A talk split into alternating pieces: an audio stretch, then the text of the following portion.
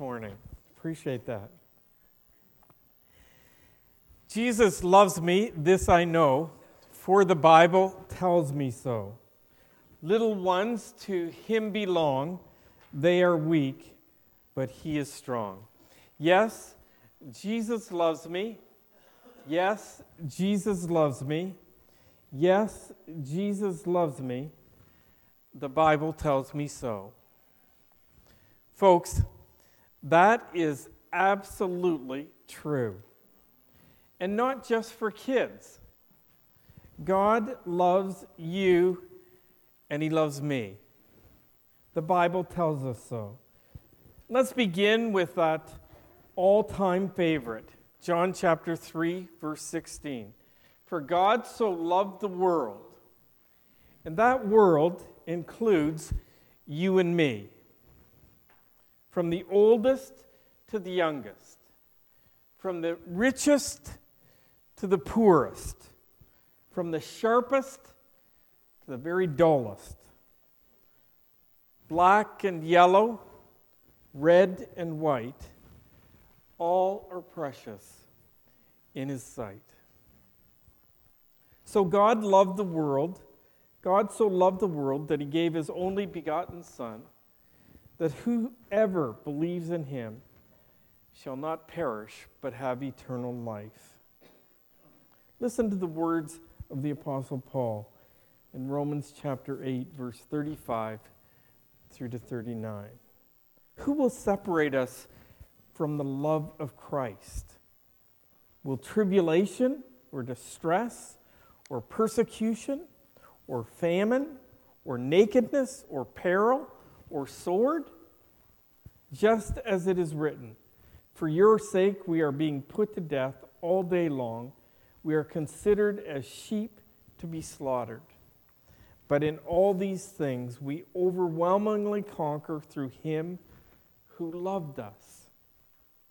For I am convinced neither death nor life, nor angels, nor principalities, nor things present, nor things to come, nor powers, nor height, nor depth, nor any other created thing will be able to separate us from the love of God which is in Christ Jesus our Lord.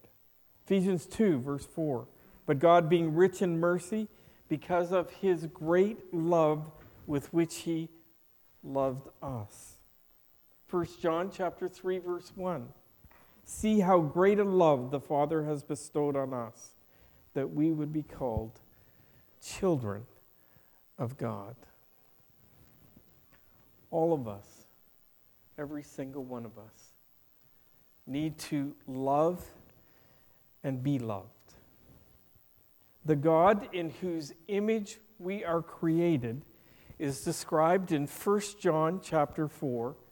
God is love. We are created to love and be loved in return. But some of us may question our lovability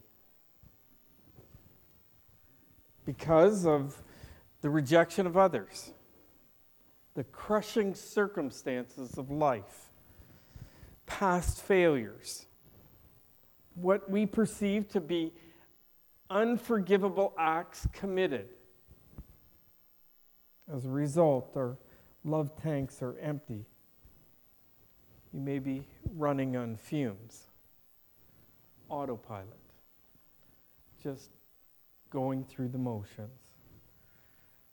As I was thinking about giving and receiving love this past week, an old C.S. Lewis quote came to mind Love anything, and your heart will certainly be broken.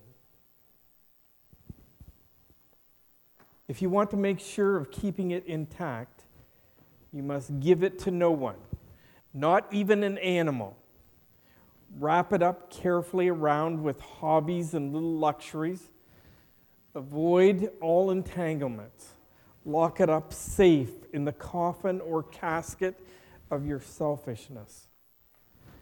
But in that casket, safe, dark, motionless, airless. It will change. It will not be broken. It will become unbreakable, impenetrable, irredeemable. To love it all is to be vulnerable. Wow. If that is true, it seems Jesus, God dressed in human flesh, lived a recklessly vulnerable life. The text we are going to examine for the next number of weeks reported Jesus demonstrating the depth of his love for his followers. Turn with me in your Bibles to John chapter 13. Notice the end of verse 1. John chapter 13, verse 1, and the final phrase. Jesus, having loved his own who were in the world, loved them to the end. This morning, we'll be focusing our attention on the first five verses of John chapter 13, where we will see that this love of Jesus expressed and overcomes several deterrents and then puts itself on display in a remarkable and absolutely unexpected way. And, folks, that's good news. Really good news for people who were, create, were created to love and be loved in return. Please stand with me for the reading from God's Word this morning. Beginning at verse 1 of John chapter 13. Now, before the feast of the Passover, Jesus, knowing that his hour had come, that he would, be, would depart out of this world to the Father, having loved his own who were in the world, he loved them to the end. During supper, the devil, having already put into the heart of Judas Iscariot, the son of Simon, to betray him, Jesus, knowing that the Father had given all things into his hands, and that he had come forth from the Father and was going back to God, got up from supper and laid aside his garments, and taking a towel, he girded himself. Then he poured water into the basin and began to wash the disciples' feet and to wipe them with the towel with which he, he was girded. So he came to Simon Peter. He said to him, Lord, do you wash my feet? Jesus answered and said to him, What I do you do not realize now, but you will understand hereafter. Peter said to him, Never shall you wash my feet. Jesus answered him, If I do not wash you, you have no part with me. Simon Peter said to him, Lord, then wash not only my feet, but also my hands and my head. Jesus said to him, He who has bathed needs only to wash his feet, but is completely clean. And you are clean, but not all of you. For he knew the one who was betraying him. For this reason, he said, Not all of you are clean. So when he had washed their feet and taken his garments and reclined at the table again, he said to them, Do you know what I have done for you? You call me teacher and Lord, and you are right, for so I am.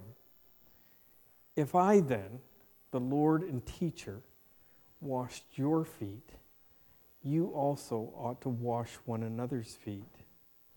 For I gave you an example that you should that you also should do as I did for you. Truly, truly, I say to you, a slave is not greater than his master, nor is one who is sent greater than the one who sent him. If you know these things, you are blessed if you do them. I do not speak of all of you. I know the ones I have chosen. But, is, but it is that the scripture may be fulfilled. He who eats my bread has lifted up his heel against me. From now on, I am telling you before it comes to pass, so that when it does occur, you may believe that I am he. Truly, truly, I say to you, he receives whomever I send receives me, and he who receives me receives him who sent me. This is the word of the Lord. You may be seated.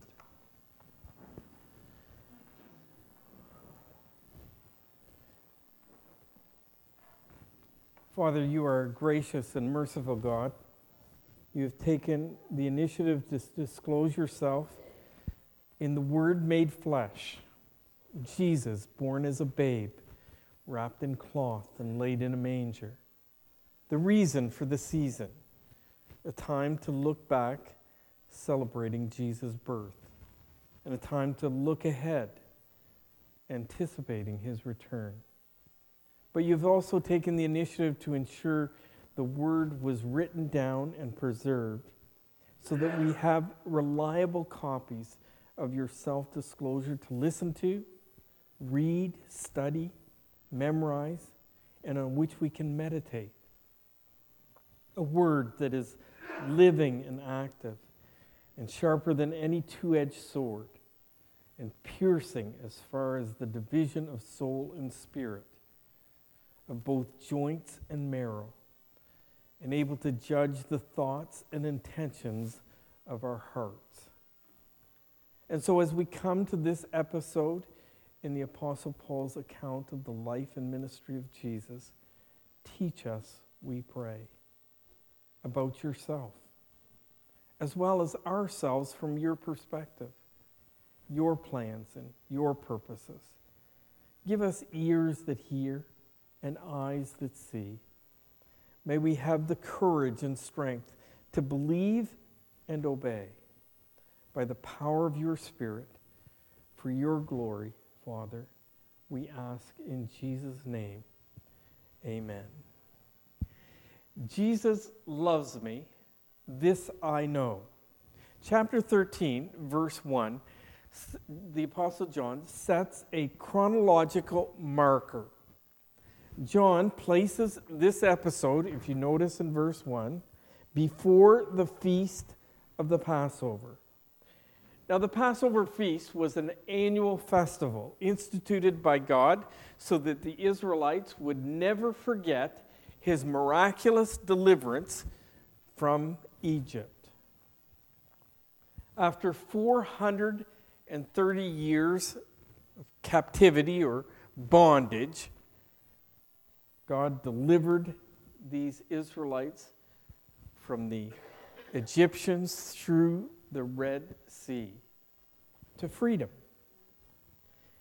At, at the end of Exodus chapter 12 and the beginning of Exodus chapter 13, we can read the details of God's original covenant or decree, Passover decree, given to the nation of Israel.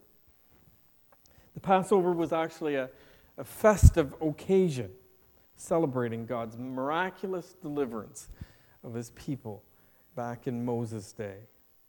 Following the Passover, immediately began seven days of the Feast of Unleavened Bread. Only later would Jesus' disciples recognize the irony in this event.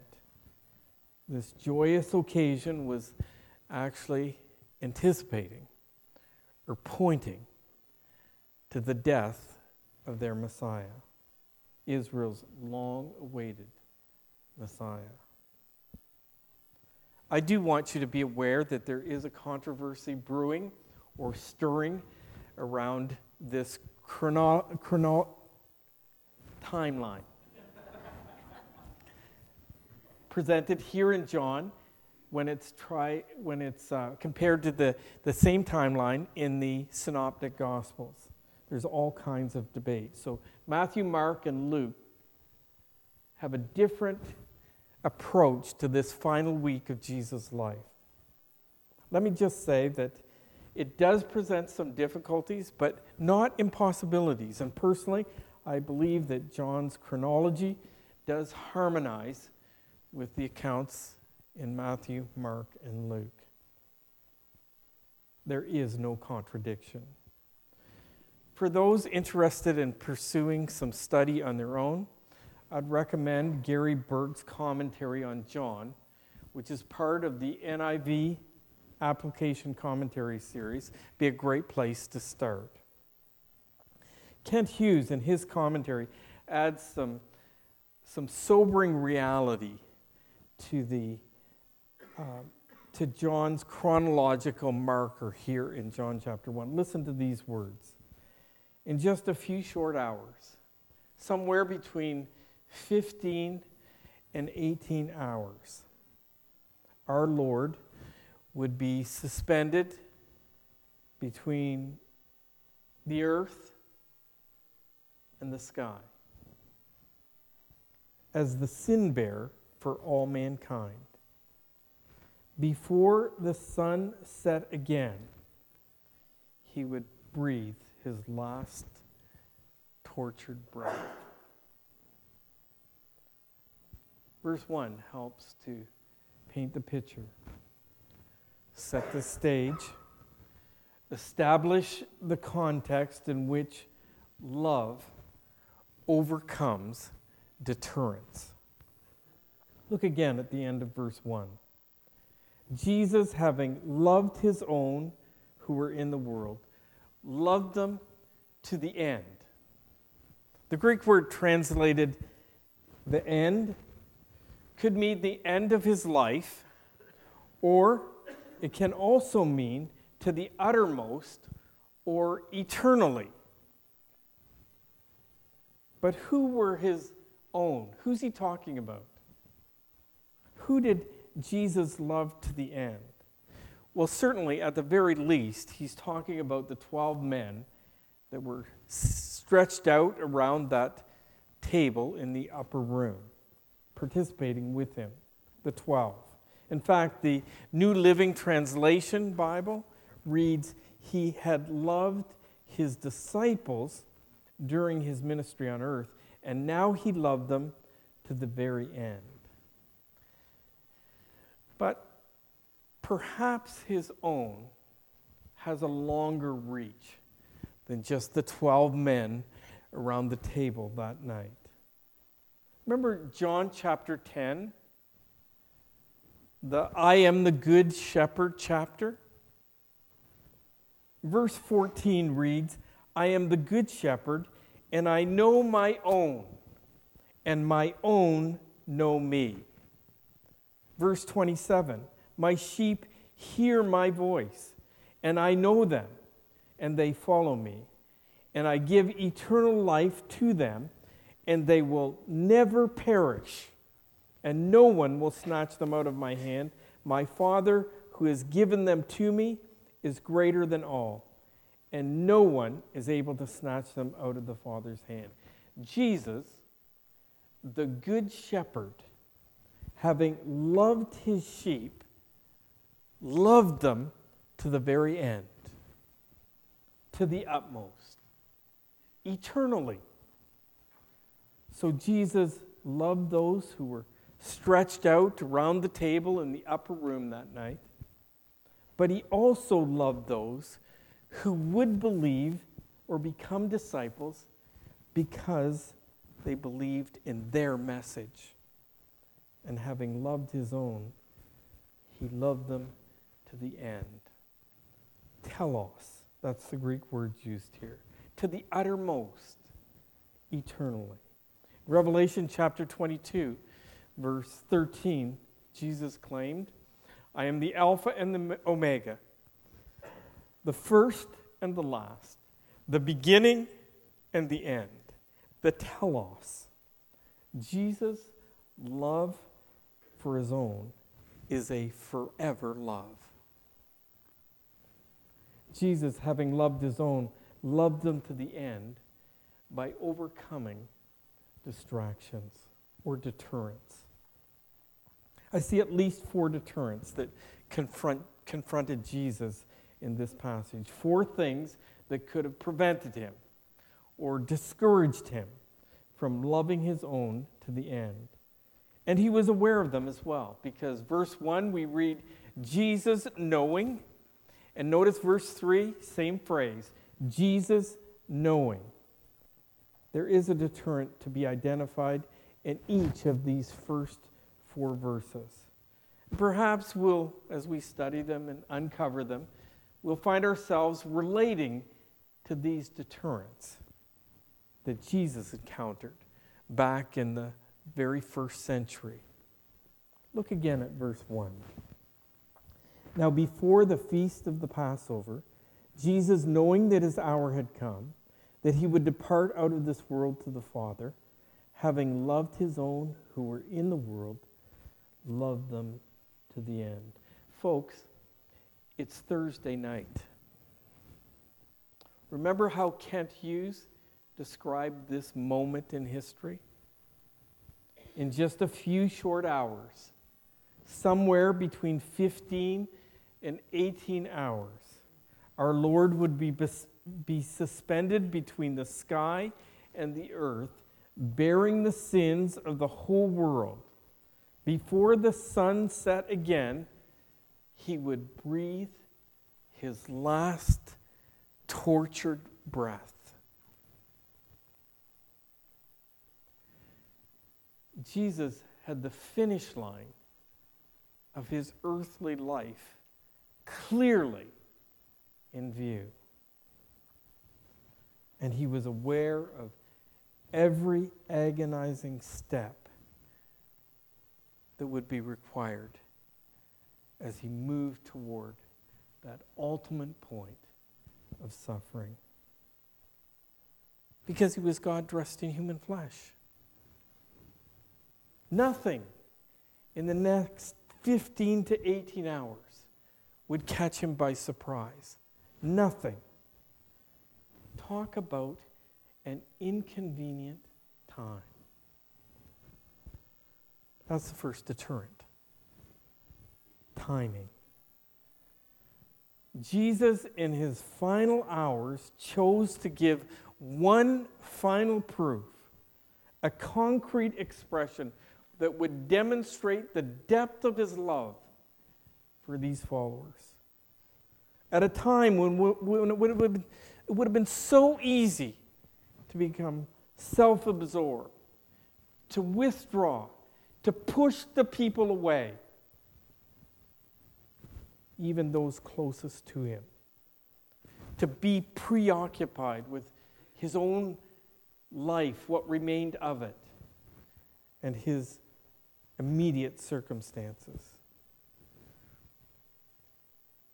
You know, come to think of it, genuine, intentional expressions of love are always inconvenient, aren't they? They cost us time, money, energies.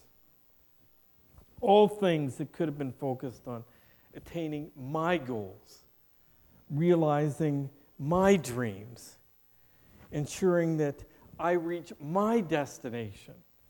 Deterrent number one inconvenience. It's all about timing. Let's move on to verse 2. During supper, the devil, having already put into the heart of Judas Iscariot, the son of Simon, to betray him. Now, when I read this verse, almost seems like it's out of place, kind of an afterthought that was slipped into this narrative, this story of the life of Jesus. But John, under the inspiration of the Spirit of God, doesn't want us to forget that Jesus is aware of who is in the room. The one who would betray him. Judas, who spent two and a half years living and ministering in close proximity to the Messiah, God dressed in human flesh, has put himself in a place where the devil can use him in what the devil perceives to be a checkmate move.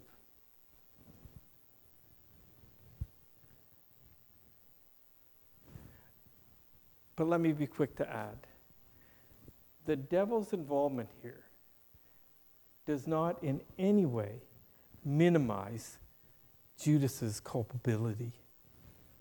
He is completely responsible for the choices that allowed the devil to turn him into one of his operatives. It's really not all that unlike Adam and Eve, is it? In the garden at the fall. The devil, then disguised as a serpent, exercised his influence so that Adam and Eve chose to disobey God by eating the fruit from the tree of the knowledge of good and evil. And the results were catastrophic. For them and for all of God's creation. Jesus in Mark chapter 14, verse 21, expresses his perspective on Judas. For the Son of Man is to go just as it is written of him. But woe, this is Christ's judgment. But woe to that man by whom the Son of Man is betrayed. It would have been good for that man if he had not been born. Wow. Judas would be held accountable for the part that he played in the accomplishment of God's sovereign plan. And I use God's sovereignty intentionally here. God can use all kinds of means, people, and circumstances the good, the bad, and the ugly to accomplish his plans and purposes, even today. But still, Jesus, having loved Judas, loved him to the end. So much so that the other disciples could not identify him as the one who would betray Jesus on the basis of how Jesus treated him.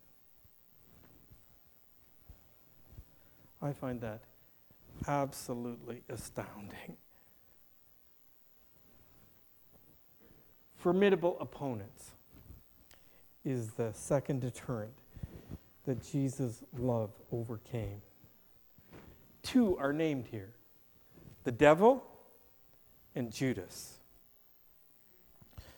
You know, you and I, we can find ourselves on someone's personal hit list. They're the ones who will cross the street to avoid us. They may be as sweet as honey on Sunday, but let's be real. We know that we're not on the same page.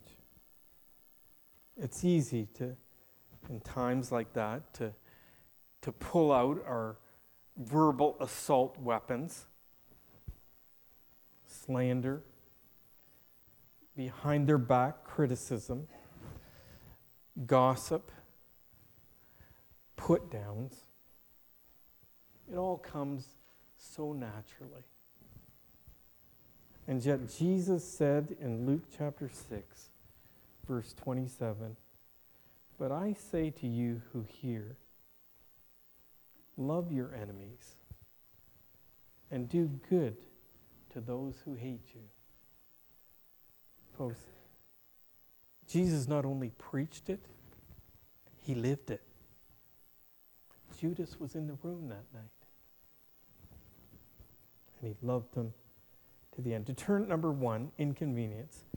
Number two, formidable opponents. Others can make loving people even more difficult. Let's look at verse 3.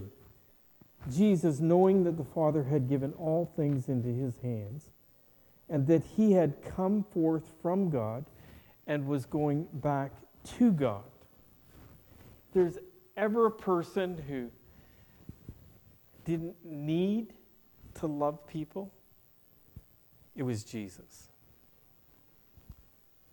Jesus, knowing that the Father had given all things into his hands. The New Living Translation reads Jesus knew that the Father had given him authority over everything. Eugene Peterson, in his interpretive translation, offers this Jesus knew that the Father had put him in complete charge of everything. Let me ask you have you ever been in charge of something? How did you treat your subordinates?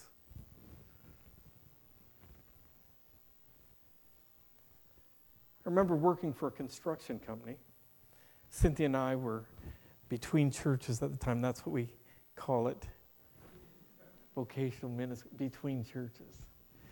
What we were looking for, waiting for, seeing if God would open up another local church ministry opportunity where I could serve as a vocational elder. The founder of the company, he was still there. But for the most part, he had handed over the day to day operation to his daughter and a son. His daughter looked after the kind of the sales and, and the rental side of the business, and the son, he was overseeing the construction side, which, you know, as far as I could tell, was doing quite well. The son would have been my peer at the time, a young man. And he had a reputation of being the guy who would tell employees, regardless of age or experience, when they had too many questions or suggestions, you're not paid to think. Just do it. That's not how Jesus operated. Not at all. Not only did he have authority over everything, he knew from where he had come and to where he was going. And absolutely nothing could prevent him from reaching that destination. After all, he was God dressed in human flesh. Remember, Jesus exchanged with Pilate, the Roman governor of Judea, on that during his um, trial just before the crucifixion. John chapter 19, verse 10 and 11. Just prior to Pilate handing Jesus over to the Jews to be crucified. So Pilate said to him, You do not speak to me? Do you know that I have authority to release you? And I have authority to crucify you? Jesus answered, you would have no authority over me unless it had been given you from above. Jesus knew he had been given authority over everything. He knew where he had come from, and he knew where he was going. And yet, that did not deter him from demonstrating the depth of his love for his followers. Deterrent number one, inconvenience. Deterrent number two, formidable opponents. Three, self sufficiency. And I would say that it's an expression of the world's Trinity. We have our Trinity, the Father, Son, and the Holy Spirit. You know what the world's Trinity is? Me, myself, and I. The final hurdle is found in verse 4 and 5. Got up from the supper and laid aside his garments, and taking a towel, he girded himself. Then he poured water into the basin and began to wash the disciples' feet and wipe them with the towel with which he, gir- he was girded. Did somebody just hit the pause button? Did you notice that in the narrative? How it slowed to a crawl as John describes every small detail that is taking place. Once again, relying on the ancient sources describing life in the first century, Gary Burge provides this description. This was a world where roads were dusty and sandals were worn daily. The task of foot washing was so menial that, according to some Jewish sources, Jewish slaves were exempt and the job was kept for Gentiles. At the very least, all our ancient sources show that foot washing was a de- degrading and lowly task. When done by a wife for her husband, a child for his or her parent, or a pupil for his teacher, it was always an act of extreme devotion. It was unthinkable in this culture for a superior to stoop to wash the foot of a subordinate. Unprecedented. Serving is one thing, but here we find Jesus posing on the edge of the extreme with a basin tucked under his arm and a towel girded around his waist. And by the way, he spent as much time washing Judas's feet as he did the other 11, those who truly loved him. Standing in the shadow of the cross, Jesus is only doing something that symbolizes a far greater act, a far greater act of service, not just for those in the upper room, but for all of us, all of mankind. Notice verse 7. Jesus answered and said to him, What I do now, what I do, you do not realize now, but you will understand. One of those who was present in the room that night later wrote these words For Christ died for sins once for all, the just for the unjust, to bring you to God. He was put to death in the flesh, but made alive in the spirit. I like the New Living Translation's rendering of that first part of that verse. Christ suffered for our sins once for all time. He never sinned, but he died for sinners to bring you safely home to God. Safely home to God. Jesus, although he existed in the form of God, did not regard equality with God something to be grasped, to be held on to for dear life. But he emptied himself in taking the form of a bondservant, the lowest of bondservants in order to demonstrate the depth of his love for his followers. Deterrent number one inconvenience. Two, formidable opponents. Three, self sufficiency. And fourthly, a menial, menial task. It's all about attitude. You and I face similar deterrents or obstacles, don't we? Demonstrating our love for others will always be inconvenient.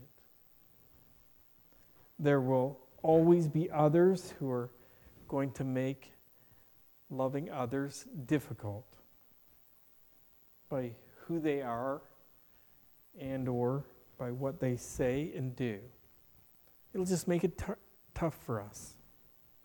We will all continue to fight that tendency to look out for number one, living for ourselves, acting like we don't need anyone, being consumed with our own, own affairs, me and, and my family. And it will always be easy to put limits on the expression of our love. We'll go so far and then we'll disappear. Or we'll start pumping the brakes frantically.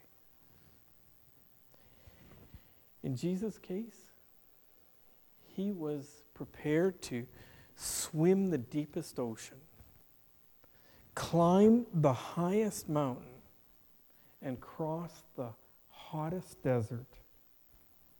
Indeed, he was willing to endure death by crucifixion in order to demonstrate the depth of his love for his followers. And Hebrews chapter 3, chapter 1, verse 3 affirms what Jesus had been saying all along. He is the radiance of his glory, that's God's glory, and the exact representation of his nature. God's nature. Jesus overcame these deterrents by displaying an exact representation of God's love. And God's love is steadfast. Have you read Psalm 136 lately? As soon as I remind you, you'll know what I'm talking about. Verse 1 reads Give thanks to the Lord, for he is good, for his loving kindness is everlasting. Verse 2 Give thanks to the God of gods, for his love, for his loving kindness is everlasting. And for the next 26 verses, the psalmist makes a statement about God's person or God's work in his first stanza and repeats the same stanza again and again and again. For his loving kindness is everlasting. For his loving kindness is everlasting. For his loving kindness is everlasting. 26 times. It's like a woodpecker. Tap, tap, tap, tap, tap, tap, tap, tap. Do you get the message that he's attempting to drill into our minds and hearts? God's loving kindness is everlasting. His love is steadfast. Lamentations chapter 3, verses 22 and 23 reads The Lord's loving kindnesses indeed never cease, for his compassions, they never fail. They are new every morning. Great is your faithfulness. Those verses form the, the basis or the stimulus for one of the churches, and I mean capital C church, so the church, including all believers around the globe, for one of the church's most favorite hymns. Great is thy faithfulness. Verse 1 reads, Great is thy faithfulness. O God, my Father, there is no shadow of turning with thee. Thou changest not, thy compassions they fail not. As thou hast been, thou shalt forever be. Great is thy faithfulness, great is thy faithfulness. Morning by morning, new mercies I see. All I have needed, thy hands have provided. Great is thy faithfulness, Lord, unto me. Verse 3 Pardon for sin and a peace that endureth. Thine own dear presence to cheer and to guide. Strength for today and bright hope for tomorrow. Blessings all mine with 10,000 besides. The Lord's loving kindnesses indeed never cease, for his compassions never fail. They are new every morning.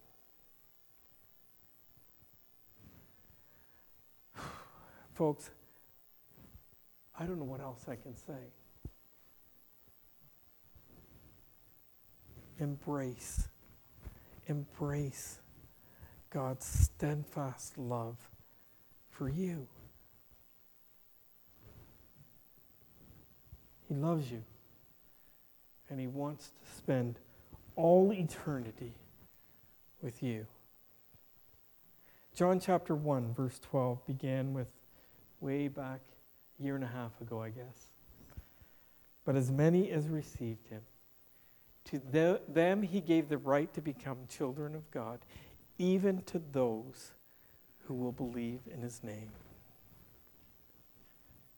Jesus loves me. This I know. For the Bible tells me so. Love overcomes deterrence and love displays itself. But you're going to have to wait till next week. We've run out of time. Let's pray together.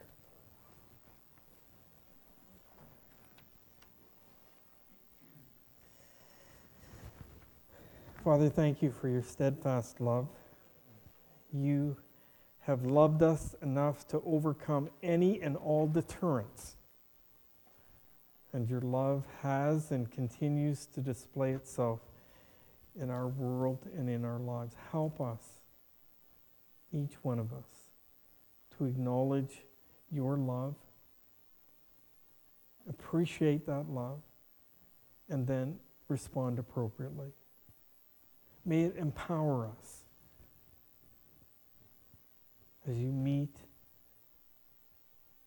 our most basic needs one of our most basic needs to love and be loved in return. And may we always be prepared to pass it forward. Expand the horizons of our hearts so that collectively and individually we'll make room for the people that you want to bring into our lives to be part of our stories. And we thank you in Jesus' name. Amen.